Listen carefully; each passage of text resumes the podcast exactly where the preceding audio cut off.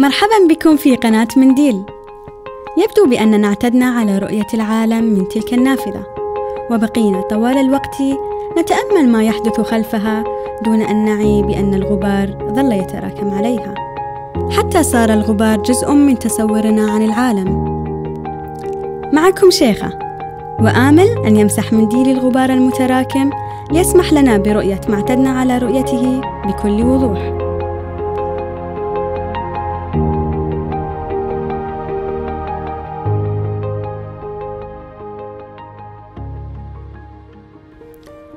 يا لها من فكرة رائعة. يا لهذا الإبداع. أم هل هي فكرة غبية؟ مهلا لم يفعلها أحد من قبل. لابد بأنها فكرة فاشلة. دعني فقط أفعل المعتاد وأضمن المعتاد.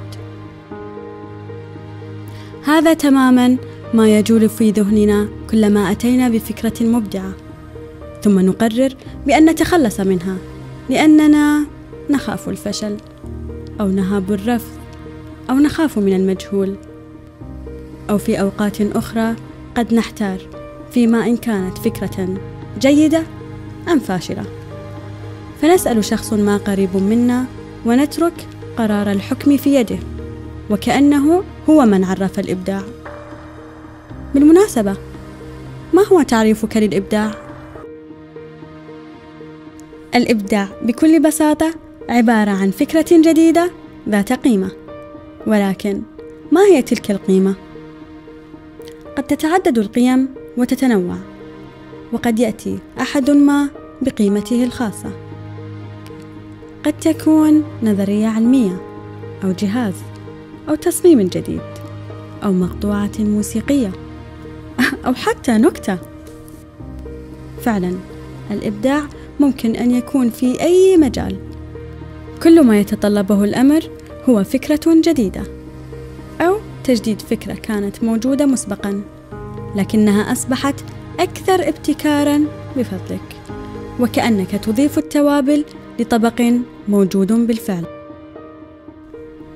ولكن هل القدوم بفكرة جديدة بذاك السهولة؟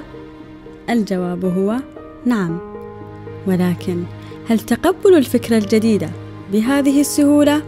الجواب هو ربما لا لأننا نخاف المجهول ولا نشعر بالارتياح في السير في طريق لم يسبقنا فيه أحد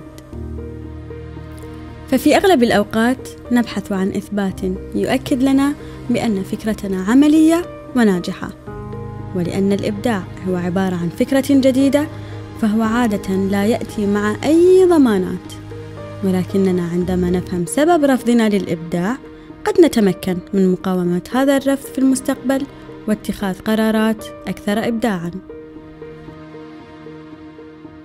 تخيل معي بأنك في حقل الفراولة مع مجموعة من الناس. حقل كبير مليء بالممرات المزروعة، ولكن أغلب الناس تتوجه لأوائل الممرات لقطف ثمارهم. وأنت توقفت للحظة تتساءل عن أفضل ممر لقطف الفراولة. قد يخطر في بالك بأنه طالما هؤلاء الناس اختاروا هذه الممرات وخرجوا منها بسلال ممتلئة فهي على الأرجح ستملأ سلالك أنت أيضا أليس كذلك؟ الأدلة تثبت بأن هذا الطريق هو الصواب ولكن هل خطر ببالك بأن هؤلاء الناس سبقوك بالفعل لهذه الممرات وقطفوا أجود أنواع الفراولة وتركوا الفراولة الأقل جودة لمن سيأتي بعدهم؟ أو ربما لم يتبقى شيء على الإطلاق لكثرة الناس المترددة لهذه الممرات. ولكن بالمقابل لا نستطيع أن نضمن وجود فراولة ناضجة في الممرات الأخرى. أليس كذلك؟ بالضبط. هذا هو سبب هروبنا الدائم من الإبداع. لكن لابد بأن نشد عزمنا ونجرب. نجرب بأن نمشي في ممرات جديدة ومجهولة.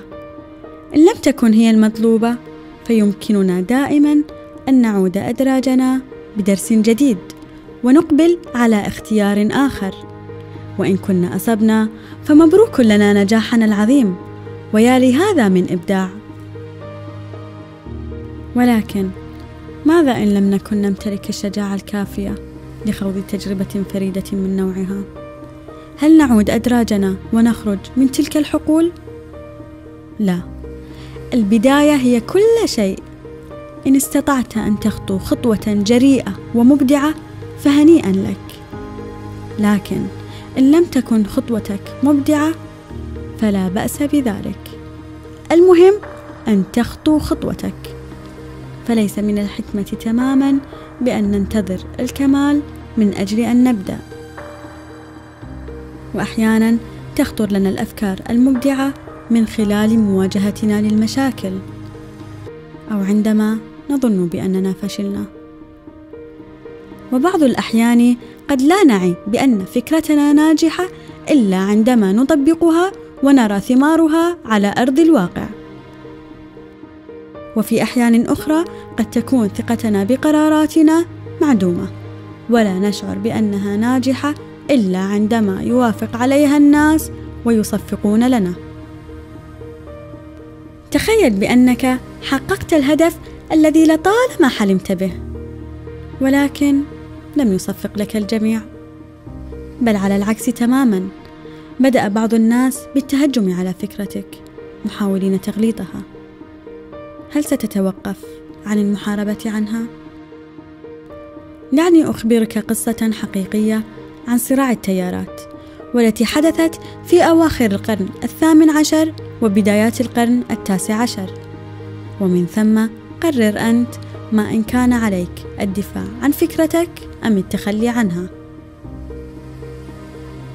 يحكى بأنه في ذاك الزمان كان يتوجب على الولايات المتحدة اختيار طريقة توزيع الكهرباء للبيوت والمصانع.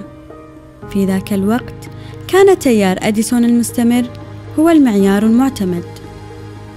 وكانت هذه التقنية تعمل بشكل ممتاز آنذاك. ولكن نيكولا تسلا كان يروج للتيار الكهربائي المتردد. ولأن أديسون كان خائف من فقدان عائدات براءة الاختراع له حاول جاهدا لأن يثبت بأن تقنية تسلا خطرة. ولإثبات وجهة نظره قام بإعدام فيل عن طريق صعقه كهربائيا ليخوف الجميع من هذا الابتكار العظيم. ولكن على الرغم من محاولاته القاسية في إفشال مخططات تسلا إلى أن تسلا دافع عن التيار الكهربائي المتردد حتى انتصر تسلا على أديسون وتم اعتماد التيار الكهربائي المتردد في كافة أنحاء العالم.